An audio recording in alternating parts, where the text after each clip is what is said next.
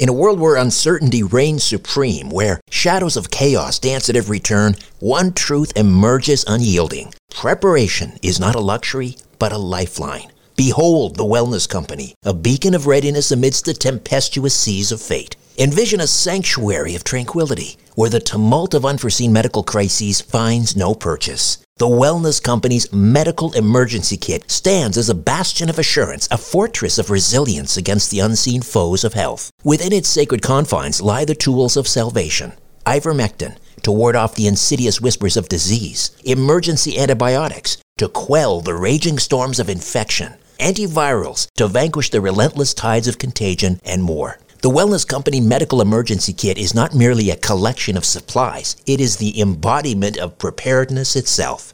Crafted by the hands of esteemed healers led by luminaries such as Dr. Peter McCullough, Dr. James Thorp, Dr. Harvey Risch, and Dr. Drew Pinsky, this kit stands as the pinnacle of safety, the zenith of prevention. These truth seeking doctors have forged a testament to vigilance, a testament to the unwavering pursuit of well being. Embrace the certainty that comes from being armed against adversity. Embrace the Wellness Company, for in its embrace lies the promise of resilience, the promise of a brighter tomorrow amidst the chaos of today. Don't wait for the next crisis to strike. Visit twc.health forward slash and use promo code strange planet for an exclusive 10% discount. Prepare today and rest easy tomorrow. When you need mealtime inspiration, it's worth shopping Kroger, where you'll find over 30,000 mouthwatering choices that excite your inner foodie. And no matter what tasty choice you make, you'll enjoy our everyday low prices, plus extra ways to save, like digital coupons worth over $600 each week. You can also save up to $1 off per gallon at the pump with fuel points. More savings and more inspiring flavors make shopping Kroger worth it every time. Kroger, fresh for everyone. Fuel restrictions apply. Your brain needs support, and new OLLY Brainy Chews are a delightful way to take care of your cognitive health. Made with scientifically backed ingredients like Thai ginger, L-theanine, and caffeine, Brainy Chews support healthy brain function and help you find your focus, stay chill, or get energized. Be kind to your mind and get these nootropic chews at olly.com. That's O L L Y.com. These statements have not been evaluated by the Food and Drug Administration. This product is not intended to diagnose, treat, cure, or prevent any disease. Conspiracy Unlimited with Richard Syrett. On this episode, UFO sightings at drive in theaters. July 7th, 1977, Zhangpo County in Fujian, China. There were 3,000 people watching this movie. Suddenly, these two objects, they thought it was going to crash into them. They could hear them making a sort of buzzing noise. These were fiery yellow, glowing objects. They could feel the heat coming from them, and it kind of just swooped down over the audience and buzzed them and took off, causing a complete panic. If you enjoy Conspiracy Unlimited, why not become a Conspiracy Unlimited Plus member? For just $1.99 per month, you'll gain access to two bonus, exclusive commercial free episodes per month, plus access to my back catalog of episodes. That's over 350 episodes. To subscribe, just go to conspiracyunlimitedpodcast.com and click on Gain Access to Premium Episodes. Again, go to conspiracyunlimitedpodcast.com and click on Get Access to Premium Episodes or click on the link in the episode notes. Conspiracy Unlimited Plus for less than $2 per month. Why not sign up today? Conspiracy Unlimited with Richard Syrett. Pursuing the truth wherever it leads. Exposing evil and corruption and the secret machinations of powerful elites. Revealing the high strangeness beneath the surface of our supposed reality. Coming to you from his studio beneath the stairs. Here's Richard Syrett.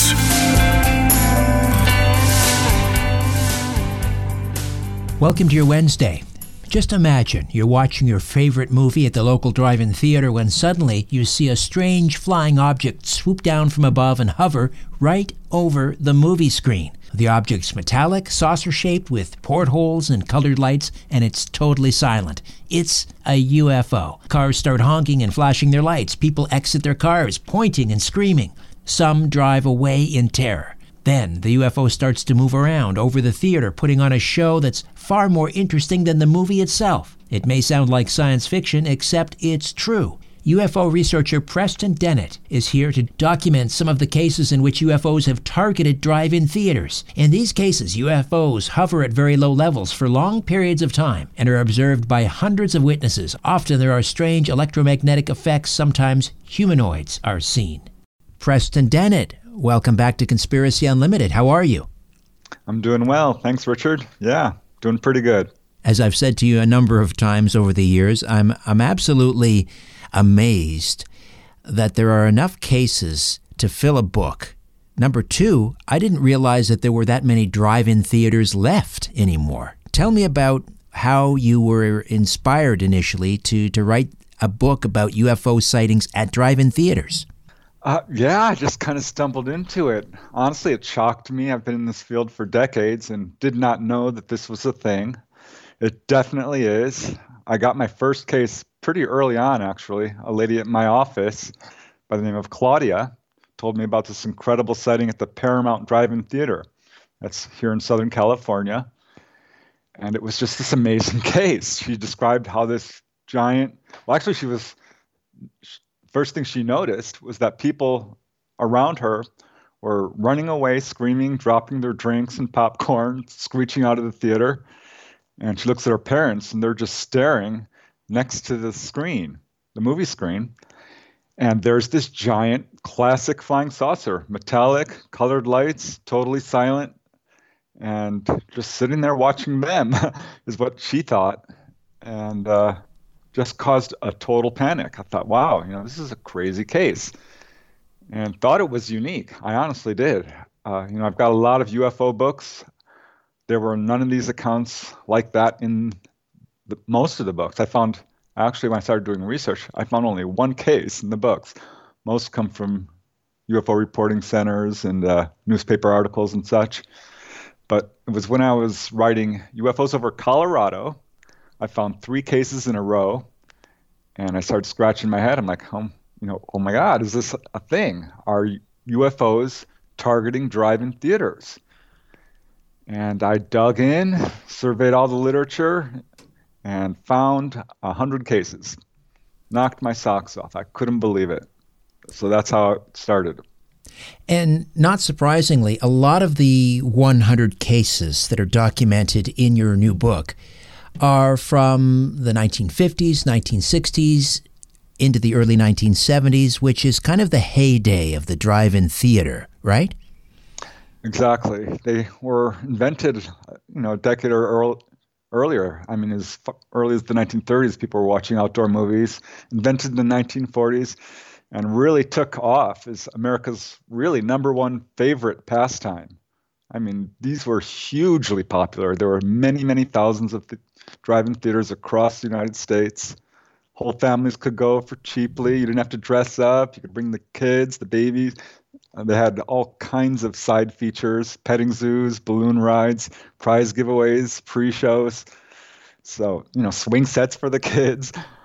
It was very popular for a long time. A lot of people were going to these places. Right, and now because of COVID, they, they may be making a comeback. We'll we'll see. But uh, you mentioned the the, uh, the first story. This was from the Paramount Drive-In. Was this the one from 1972? Yes, yes. A very strange case. I found out, you know, later. It's got some very interesting elements. Uh, what kind of really mystified me is she doesn't remember how it ended. Neither does her mother. That they remember the sighting, but actually forgot about it for years until they were listening to the radio in the kitchen. And this guy comes on and starts talking about his UFO sighting and s- describes exactly what they saw they kind of turn pale and look at each other like, "Oh my gosh, we were there." And uh, Claudia asks, "You know, wh- why didn't we talk about it? You know, what happened?" Her mom's like, "I have no idea." And it may seem like, hmm, kind of an interesting coincidence, but this turns up in a number of cases where people have amnesia or memory problems. Uh, which is typical of UFO sightings, but makes me wonder if there's a little bit more going on here than simple sightings. Right, because much like your um, previous book about UFO sightings in schoolyards, uh, these tend to have, you know, obviously you have large numbers of people gathered in one place. So these are these would be qualif- uh, qualified as as mass sightings. Uh, you have a case in 1966 in Kansas. Hundreds of people see this UFO hover directly next to the, uh, I guess it's the South the South Hutch or the South Hutch Drive-In. Uh, and and uh, tell me about this case because the the entire audience apparently begins to chase the object down the highway. yeah, a real dramatic case. Uh, I actually talked to the witness uh, firsthand. His name is Pat Mitchell, and it's really sort of the typical case of this kind. These are not normal sightings. These are very low level sightings. They're not only coming down low, usually right over the screen, uh, they stay for a while and sometimes they put on displays.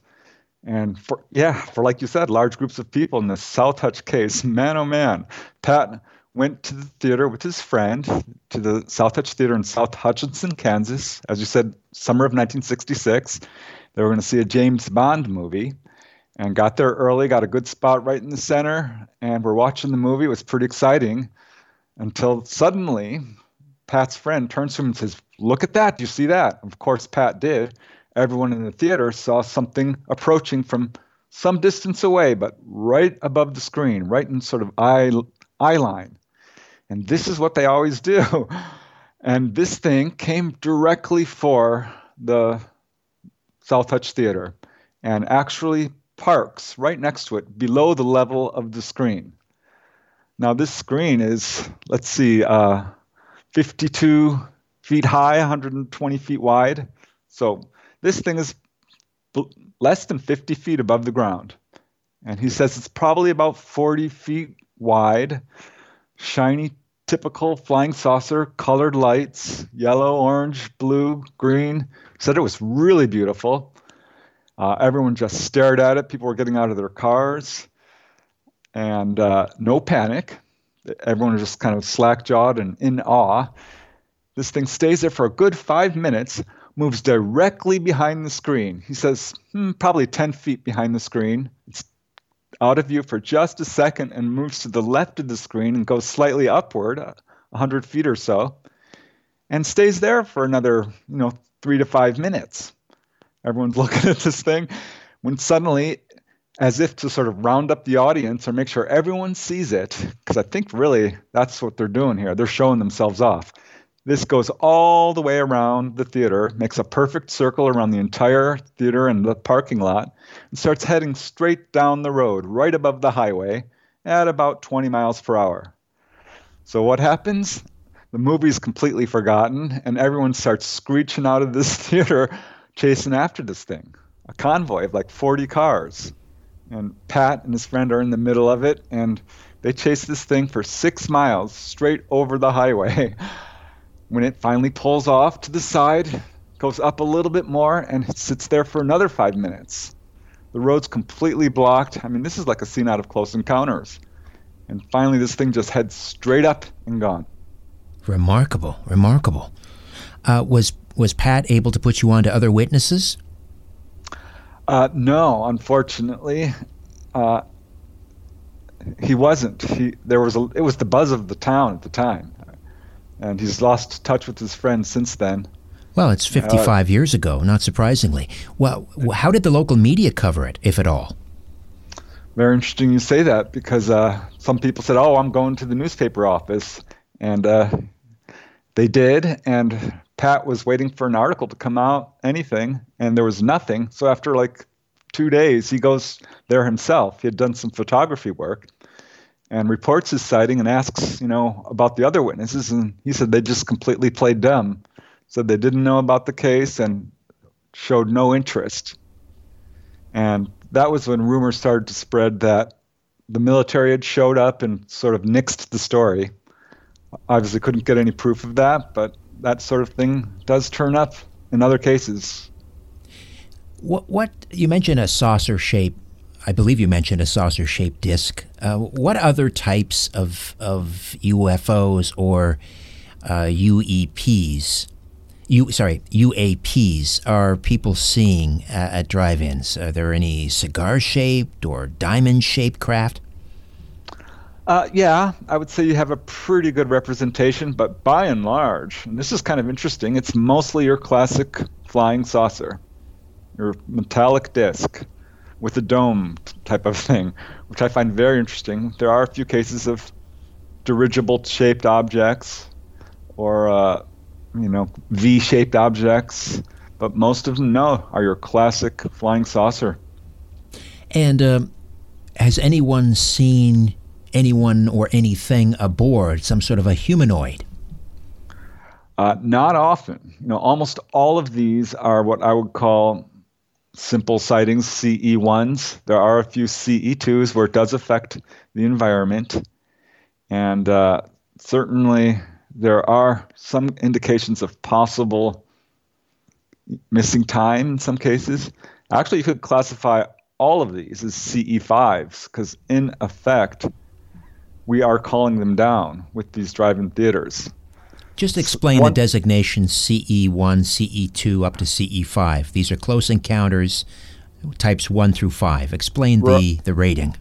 Right. This is the, the J. Allen Hynek classification system for sightings. Uh, CE1 would be a simple sighting, and it moves off. A CE2 affects the environment in some way. CE3 or 4 is with humanoids or being taken on board. But a CE5 is a human initiated encounter. And uh, technically, that's what I'm saying here is that all of these are CE5s because we are drawing them in to these theaters. It's a great way to sort of call down a UFO. But there are very few humanoid cases in these. No like landings or anything like this. These are mostly just these things coming right down over the theater. But there are a few humanoid cases. And one really interesting one occurred in 1973. It's unsubstantiated. You know, this is sort of, I, I wasn't able to talk to the witness, and he's anonymous, but he did put a report out on the internet. 1973, Fort Lauderdale, Florida.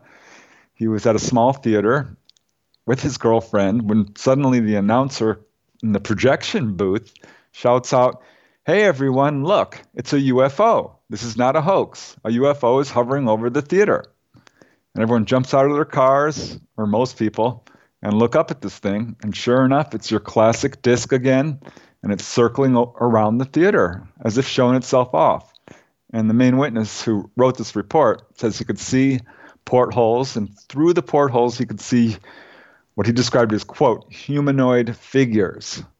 Uh, he couldn't tell whether these were you know anything other than normal human looking or perhaps grays or what have you, because it was just a silhouette. Uh, he tried to get his girlfriend to look. She was too terrified. And this thing just circled around lazily for a few minutes and started heading off. And he says at some point the military actually showed up, shut down the movie, and told everyone not to talk about it and cleared it out.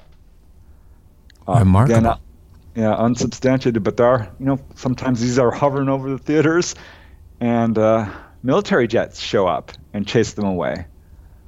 Uh, I know our government knows about this for sure, from the very beginning.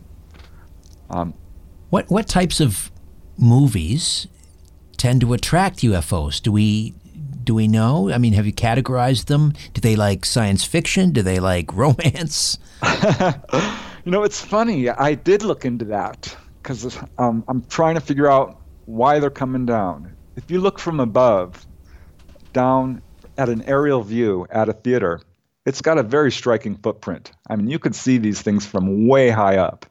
And I have to think these bright glowing screens with giant beams of light and all these cars are highly visible way from outer space. So I'm wondering, okay, are the ETs curious? Are they watching the movie? And I looked at the movies. There was a wide variety. It's pretty, you know, ac- much across the board. The Outlaw Josey Wales was one. The Simpsons movie, Jurassic Park, Last Tango in Paris, King Kong, The Exorcist.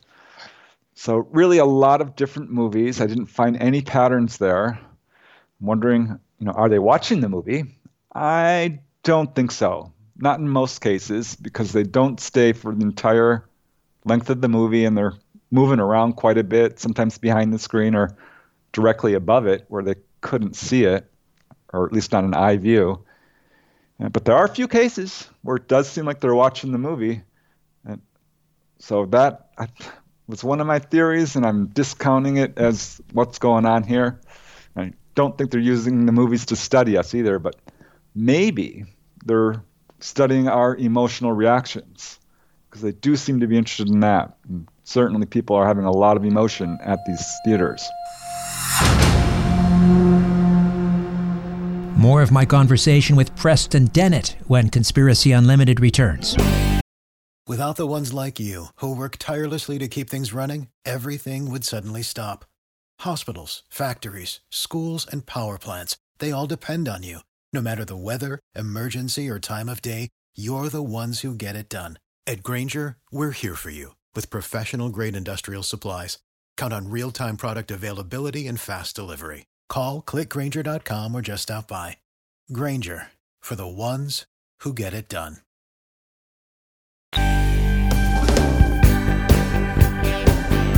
I use Life Change Tea from Get the Tea every morning, and it's made such a huge difference in my life. Buy a one year supply of super strength Life Change Tea and start feeling rejuvenated right now. Life Change Tea is not the same tea you buy in a store off the shelf. Life Change Tea from Get the Tea has eight powerful herbs blended together to maximize your health. This tea is specially formulated to help cleanse your kidneys, liver, colon, and blood all at once. The colon is one of the most ignored organs in the human body. The faster that waste is eliminated from the body, the less time that waste sits in our intestines, spreading toxins to our bloodstream. The benefits of this product go way beyond what I've listed here. Do your research and start your day with a cool, refreshing 16 ounce glass of super strength life change tea. It's non GMO, organic, caffeine free, and again, not available in any store. Use the code UNLIMITED and all your orders ship for free. So go on, get your tea from getthetea.com. These statements have not been evaluated by the FDA. This product is not intended to treat, cure, or diagnose any disease. If you have a medical concern, please contact your healthcare provider. As you're staring up at the night sky, ever wonder who's staring back? No, me either. But I guess you better say it because of Richard. You know, he's all wrapped up in this stuff. Conspiracy Unlimited with Richard Syrett. The author of UFOs at the Drive In, Preston Dennett, is here. Have any witnesses maybe thought at a certain point that the, the UFO was some sort of a prank, part of a promotion for the movie itself? Whether maybe there was a sighting during a, a, a UFO type movie, like uh, Close Encounters or, or something. Did they think it was part of the movie? Uh, I did not find any indication of that. People are going like, "Wow, look at these effects! Is, is this 3D?" Uh, no, there are, some cases where pe- witnesses have called authorities to report their sighting, and were told, "Oh, what you saw was an advertising balloon," uh, which is really ridiculous because these cases have hundreds of witnesses typically, and typically it's right over the screen. I'm talking 10 to 50 feet or right next to the screen or right next to the theater parking lot.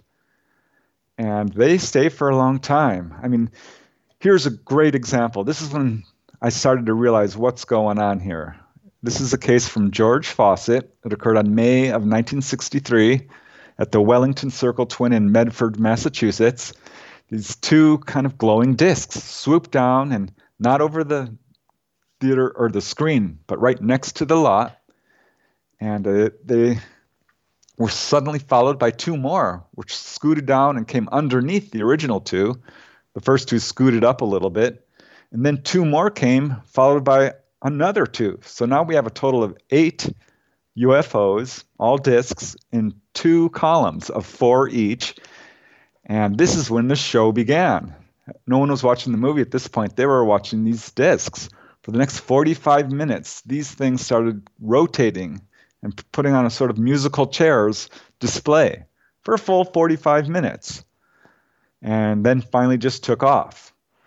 This is when I realized okay, they want to be seen. They're com- maybe they know we're being entertained here, and they're like, okay, you want to show, watch this. But ultimately, it is what we know in the field as a UFO display. It's really overt, brazen behavior where they clearly want to be seen. Do you have any examples where the UFO is interacting with the screen? Uh, there are a few cases. Uh,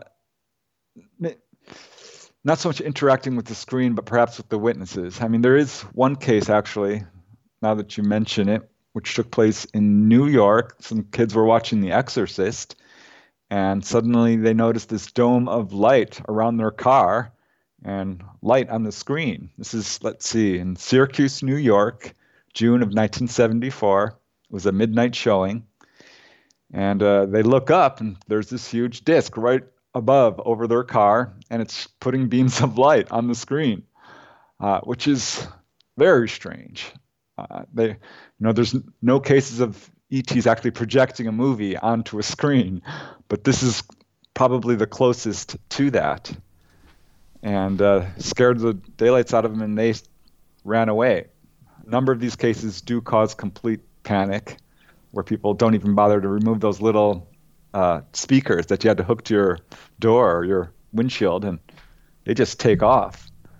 But there are some cases where, and this is where I started to get really interested in this from uh, Colorado, where well, here's here's a good case in Boulder, Colorado, July 1976. Classic dome saucer again, 200 feet over the theater, and it started flashing lights at the people. And these lights were really bright, almost too bright to look at. And the cars reacted by honking and flashing their headlights back. So there was a sort of little conversation, if you will, between the audience members and this object. And at some point, the object just moved away but again, we have this weird sort of display behavior.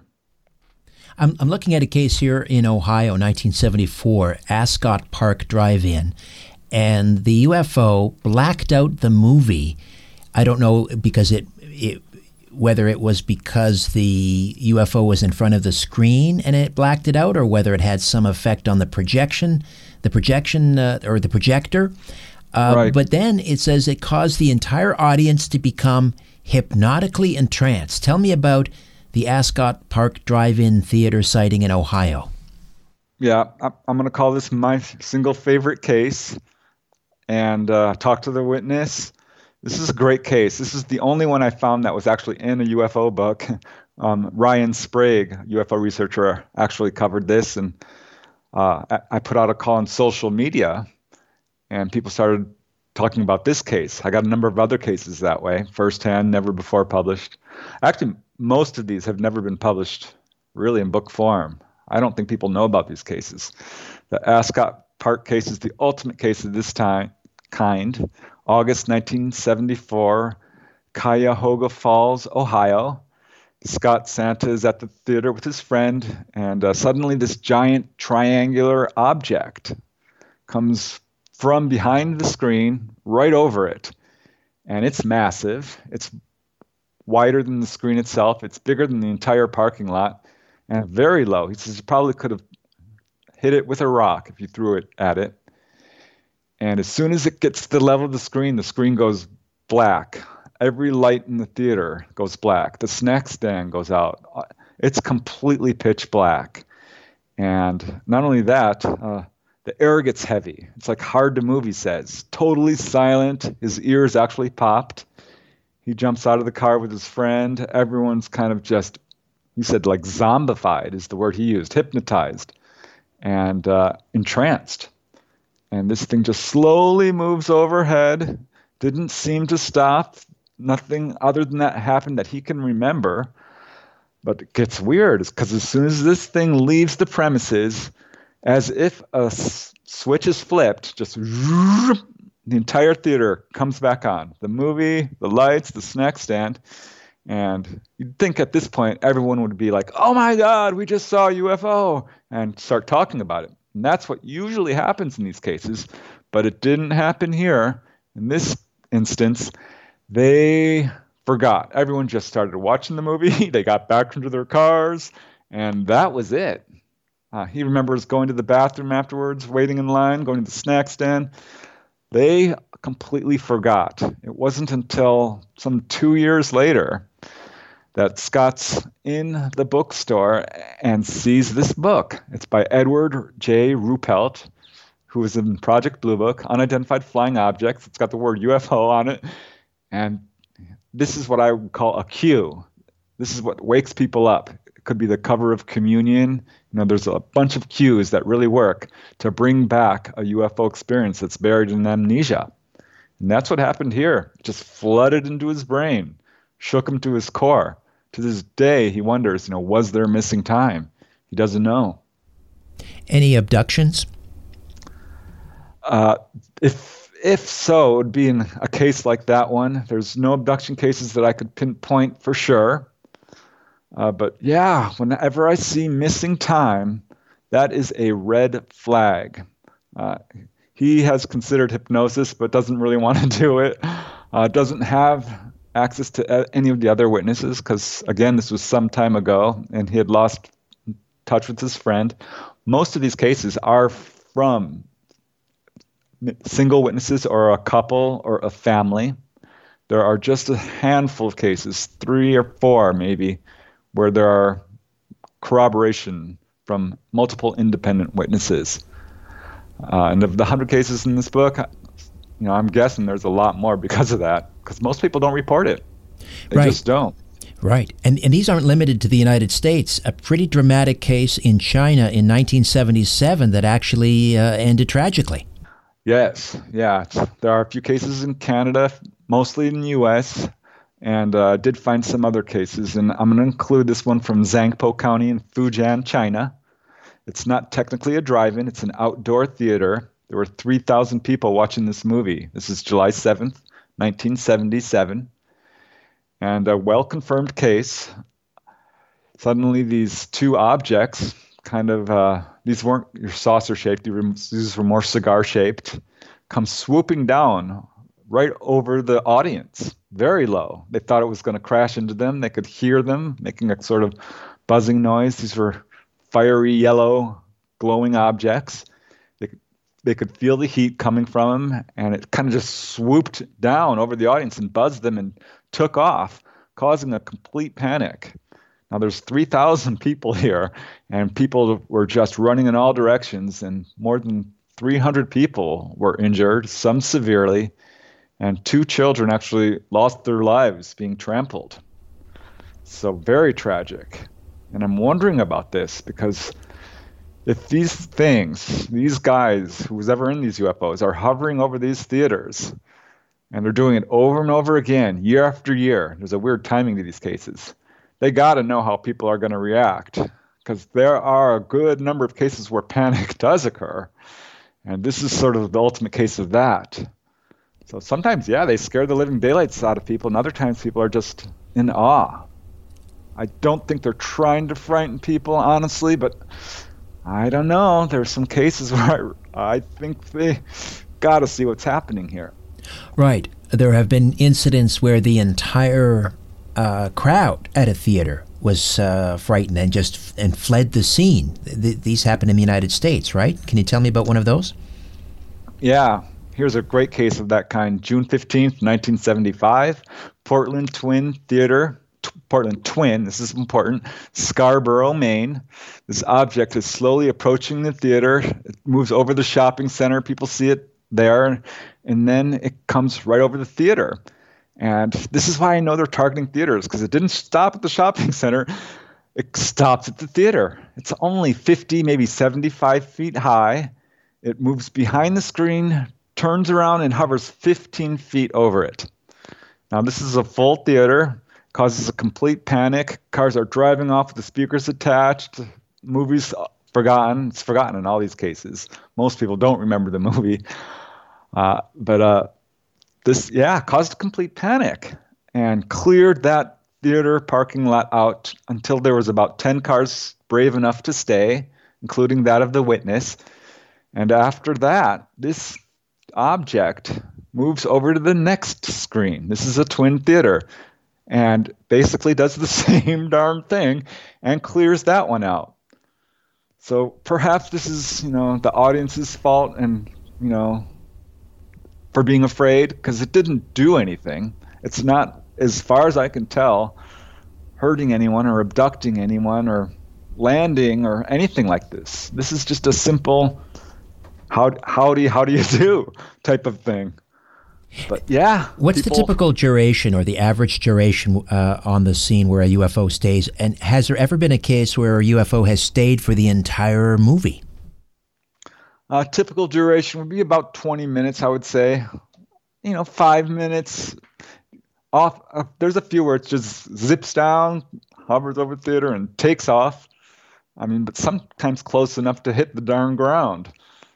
But uh, most most I would say about 20 minutes. There were a few cases where people saw them approaching and it came swooping down and then it went right back up and they could still see it. It's a star-like object high in the sky for the entire duration of the movie.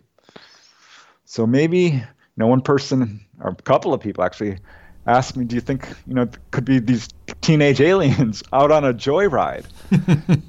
and you know, which is kind of comical, but I had to laugh and actually take it a little bit seriously because there's this weird type of behavior with UFOs where they chase cars down the road. They buzz airplanes, a very kind of joyriding type of behavior. They're dancing around in the sky. And uh, actually, I have some on-board cases, you know, abduction cases, where people are inside the UFOs. And one guy, he tells me, Tim was his name from Louisiana, he was sure these guys were teenage aliens just from the way they were talking and learning how to fly and darting around and uh, he was in the control room with them. So this turns up in a few cases. And i have to wonder maybe that's what's going on here. This is just sort of a fun little night out for the ets very much like us. Right. let's face it these are humans humanoids. These are people very much like us. This is my assessment honestly uh, I know people think, oh, UFOs are not extraterrestrial at all. They're demonic, they're angelic, they're time travelers, they're interdimensional. I think the evidence shows us that at least some of these, if not most, are extraterrestrials in the classic sense. People like us, just a little different. There's more similarities than differences. Their behavior falls under the same umbrella as human behavior for the most part. So maybe that's what's going on here. They're just, you know, having fun. You've you've charted each of the 100 cases documented in the book on a map of the United States. Um, anything stand out about that? Are there any clusters or the, the way that they're dispersed? Is that simply because of the the the number of drive-in theaters, let's say in Southern California and Texas? They seem to be sort of distributed in the Southwest and then in the the Northeast. Yeah, I was curious to map them to see if there was any patterns, and you know, I got a map of all the drive-in theaters in the U.S. and then kind of overlaid the map of the encounters, and it matches pretty well. So I think it's not. I mean, there's a weird randomness and a weird pattern to it. I, I, I would say I could find only about 15, 20 states that didn't have encounters, and I'm guessing they do. They're just not reported. And what I found in terms of patterns of you know location was, and really time, it had to do with when the sighting was seen. Starting in 1950 is when this all began, which by the way coincides precisely with the schoolyard encounters. And it would be like one or two really high quality encounters every year. It was more than that in the early 50s because it was very active in the 50s. But following that, it would be like they'd pick one theater and then hop over to another nearby and then zip across the US next year and put one there, sometimes two on one night. But that was pretty rare. But this sort of weird, like, they'll do three over a period of two weeks.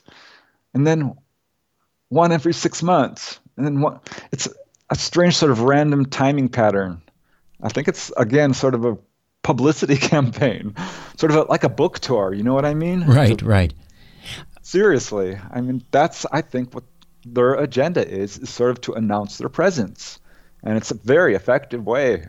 If you look at you know the fact that there's 200 people per theater, with 100 theaters, you know what 20,000 people times that by 10, because you know most people one in 10 report their sightings. We've got 200,000 people now who've seen UFOs at drive-in theaters. Maybe I just thought of perhaps uh, the the subject for your next book, and that would be UFOs at sporting events. I mean, why settle for three, four hundred people when you can have fifty thousand or even a hundred thousand at a college football game? Yeah, and I looked into that and I was couldn't find it. so this is a very curious thing, and that's what makes I think these cases unique. The closest I could find was schoolyard encounters, which show themselves off to children, primarily elementary school, 50%, groups of about 50 to 100 people. This is more than twice that and mostly adults.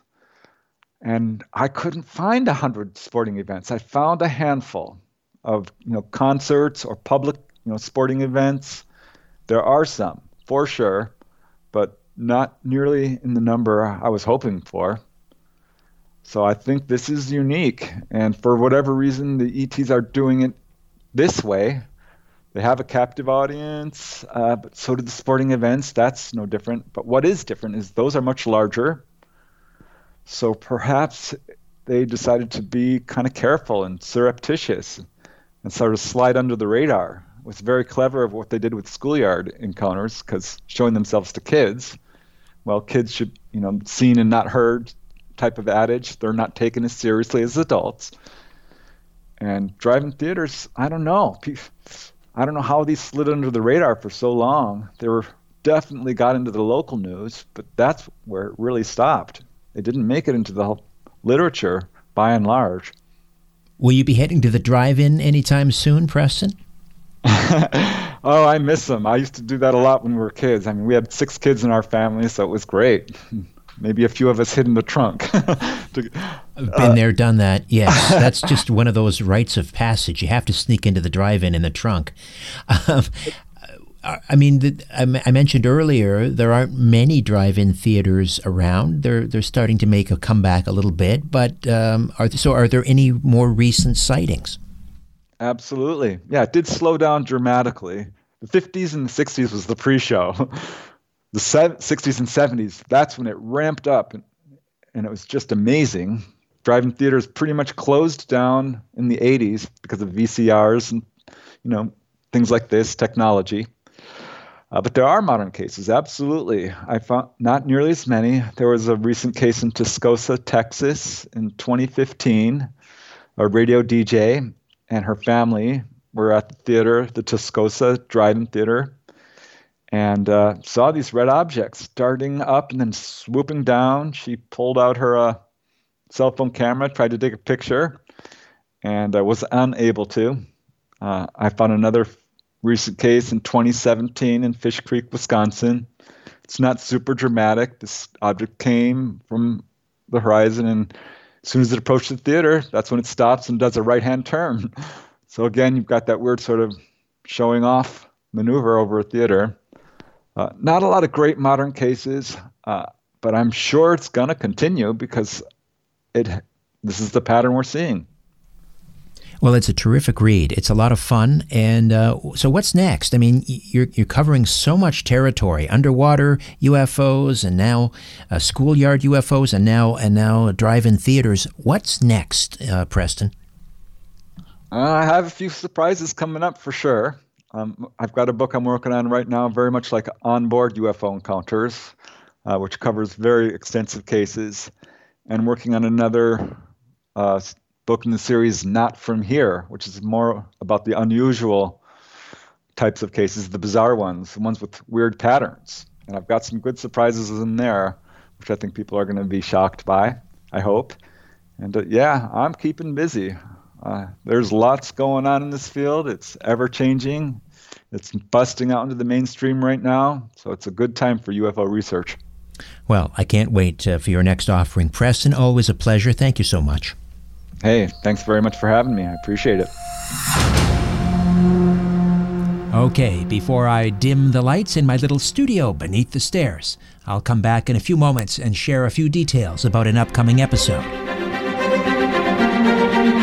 C60 Evo's Miracle Molecule ESS60 makes a great gift for your friends, family, and their pets. Why not give the gift of radiant health to everyone on your list? ESS60 from C60 Evo is the purest form of C60. Take ESS60 for increased strength, flexibility, immunity, and better sleep. You know, the mighty Aphrodite and I have been taking it for a year now, a tablespoon full every morning, and we've never felt better, never slept better. No aches, no pains. We're mentally focused and sharp. Is it any wonder? This antiviral, antibacterial, anti inflammatory, and super antioxidant is 172 times more powerful than vitamin C. You heard me right 172 times more powerful than vitamin C. To order your bottle of ESS60 from C60 Evo, go to the episode notes for this podcast or click on the banner ad for C60 Evo at the bottom of my website, strangeplanet.ca. And now, until the end of the year, you can take 15% off your order with the coupon code Jolly15RS. Jolly15RS. That's Jolly15RS. The coupon's not valid for cases or subscriptions and cannot be used with any other coupon code. Valid through December 31st, 2020. Again, to order your miracle molecule in a bottle, go to the episode notes for this podcast or go to my website, strangeplanet.ca. Scroll down to the bottom and click on the C60 Evo banner. This product has not been evaluated by the FDA and is not intended to cure, treat, or diagnose. If you have a medical concern, please contact your healthcare provider.